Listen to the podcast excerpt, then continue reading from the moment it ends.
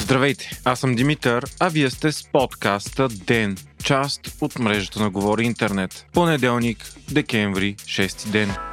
Днес започнаха консултациите между парламентарно представените партии и президента. Това по традиция се случва преди държавният глава да връчи първия мандат на първата политическа сила. След това тя има 7 дни за съставяне на кабинет. По време на срещата Кирил Петков от Продължаваме промяната обяви, че до дни ще бъде подписано коалиционно споразумение, което вече е направено и изпратено на останалите партии за връщане на бележки. В медиите дори излязоха потенциалните имена на министрите, но все още няма да ги съобщаваме тъй като вече няколко пъти се спекулира с тях. Това, което е ясно от думите на Петков, е, че ще има две нови министерства, а всяка една партия ще получи пропорционален брой министри спрямо гласовете, които е получила на изборите. Освен това ще има четирима вице-премьери. Новите министерства ще са всъщност разделена на Министерство на економиката, на Министерство на растежа и иновациите и такова на държавните предприятия. Румен Радев каза на Петков, който е почти сигурният нов министр-председател на България, че времето времето на едноличната премиерска власт е приключило. След продължаваме промяната, Радев се срещна с представители на ГЕРБ. Председателя на парламентарната група Десислава Атанасова обяви, че ГЕРБ ще бъдат знаеща, можеща и непримирима опозиция и всяка грешка на управляващите ще бъде осветявана и сочена от тях. Румен Радев пък заяви, че ще бъде критичен към бъдещата власт, така както е бил критичен и към управлението на Бойко Борисов. ГЕРБ обаче не пропуснаха възможността да атакуват отново Радев, заявявайки, че обществото е било разделено, а последните месеци на служебното правителство са били време на чегъртане и репресии репресии. След срещата от ГЕРБ обявиха и че няма да одобрят ново правителство и ще гласуват против.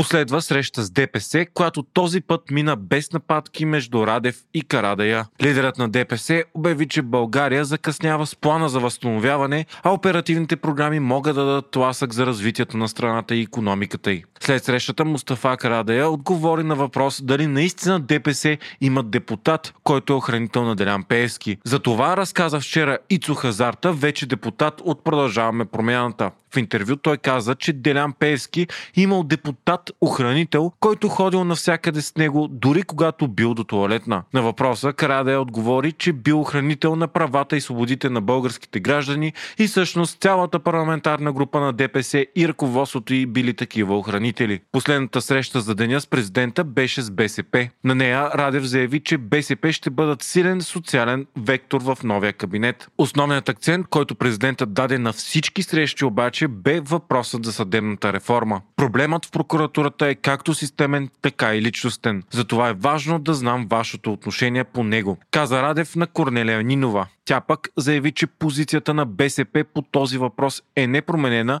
и че правомощията на главния прокурор трябва да бъдат ограничени и да се наложи съдебен контрол над него. Продължаваме промената също по ангажимент за съдебни промени, а ГЕРБ и ДПС отговориха за вуалирано.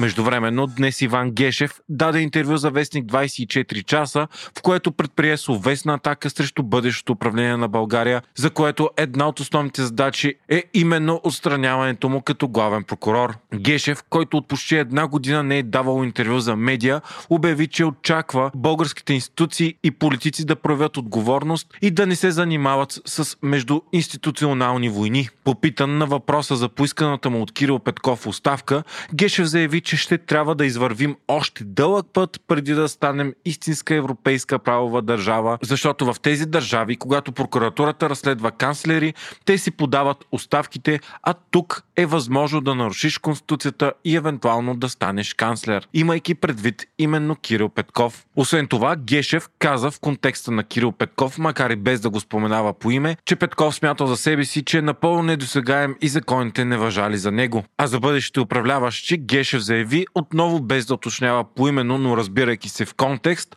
че се смятат за каста богоизбрани, като в древния Рим. Гешев обаче не коментира напомненето от преди няколко дни от Комитета на министрите към съвета на Европа, че българските власти трябва да ограничат влиянието на главния прокурор. Друг сериозен скандал разтърси медийния свят днес, след като стана ясно, че полицията е запечатала офисите на Вестник Труд. Това е станало по искане на Министерството на културата. труд се намира в офиси, собственост на държавата, дадени им по времето на ГЕРБ. От вестника обаче не са плащали найем. Издателят на труд Петю Блъсков каза, че медията обявява гражданско непочинение и членовете на екипа и няма да напускат офисите. Спорът започна още през август, когато Министерството на културата изпрати предизвестие на вестник труд за прекратяване на договора и за найем на офиси в своя сграда. Министерството твърди, че фирмата, собственик на труд, дължи близо 150 000 лева за найеми и консумативи. Това предизвика остра реакция от страна на труд и обвинения в посягане на свободата на словото.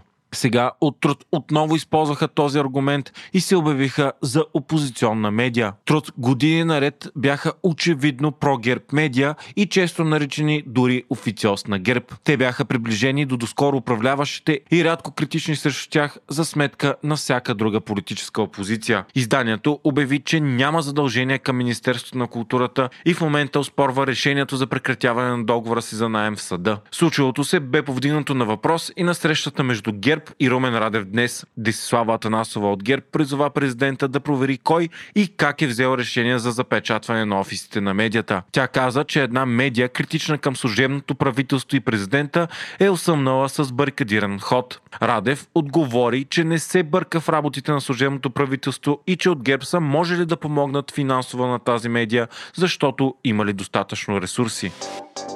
Новините от деня за вече ясно видимата институционна и политическа война между силите, водени от Продължаваме промяната и Румен Радев и бившите управляващи в лицето на ГЕРБ и ДПС не спират. Днес стана ясно, че служебният министр на економиката Даниела Везиева е освободила трима директори от Държавната консолидационна компания, съобщава Свободна Европа. И тримата са назначени по времето на ГЕРБ. Напрежението около консолидационната компания ескалира миналата седмица. Тогава съвет съвета на директорите на държавната компания Гигант решиха да освободят от длъжност директора назначен от Кирил Петков, Ваня Караганева. Те дадоха множество причини за безотговорни и противозаконни действия на директора. Впоследствие всички бяха отречени от Караганева и Министерството на економиката. ДКК е определена като мегакомпанията на България. Тя обединява по чапката си големи държавни предприятия, които имат стратегическо значение за страната. Активите й са за над 1 милиард и 200 милиона лева. Затова и владението на компанията е от голямо економическо и политическо значение. Киро Петков стана известен именно с скандалните си разкрития за схеми за милиони, чрез които предишната власт е източвала държавата. Всичко все още е недоказано в съда. В момента там служебното правителство води борба за надмощие срещу кадрите на ГЕРБ и ДПС.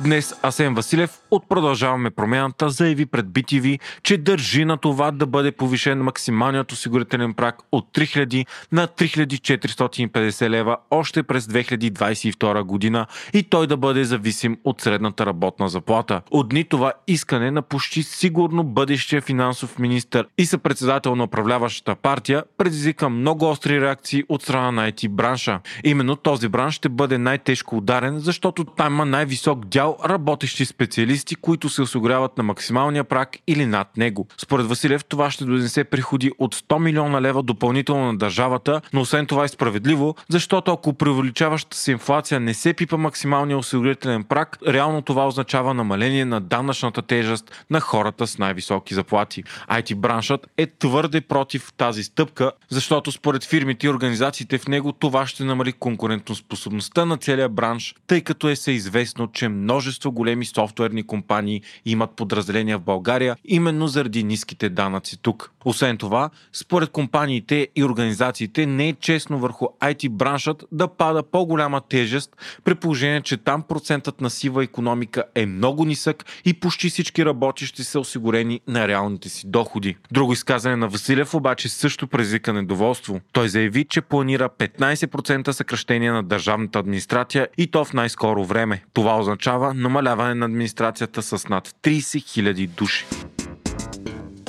От днес учениците от 5 до 12 клас се върнаха в час след 6 месеца онлайн обучение. Те ще трябва да се тестват за COVID-19 всяка седмица, като освободени от това са онези с зелен сертификат. По данни на Министерството на образованието, към момента е осигурено съгласието на 60% от родителите на учениците за тестване. Междувременно днес стана ясно и че Европейската комисия няма да препоръча задължителна вакцинация против COVID-19. Тези въпроси ще трябва страните членки сами да решават. У нас пък вече окончателно може да се каже, че излизаме от четвъртата и най-тежка до сега вълна от коронавирус. Случаите намаляват всяка седмица, а този понеделник те са едва 706, малко над 4% от направения брой тестове. Това става обаче след огромен брой жертви. В световен мащаб България е на второ място по смъртност на милион население. Пред нас е само Перу. Общия брой на починалите от COVID в България е 28 852 души.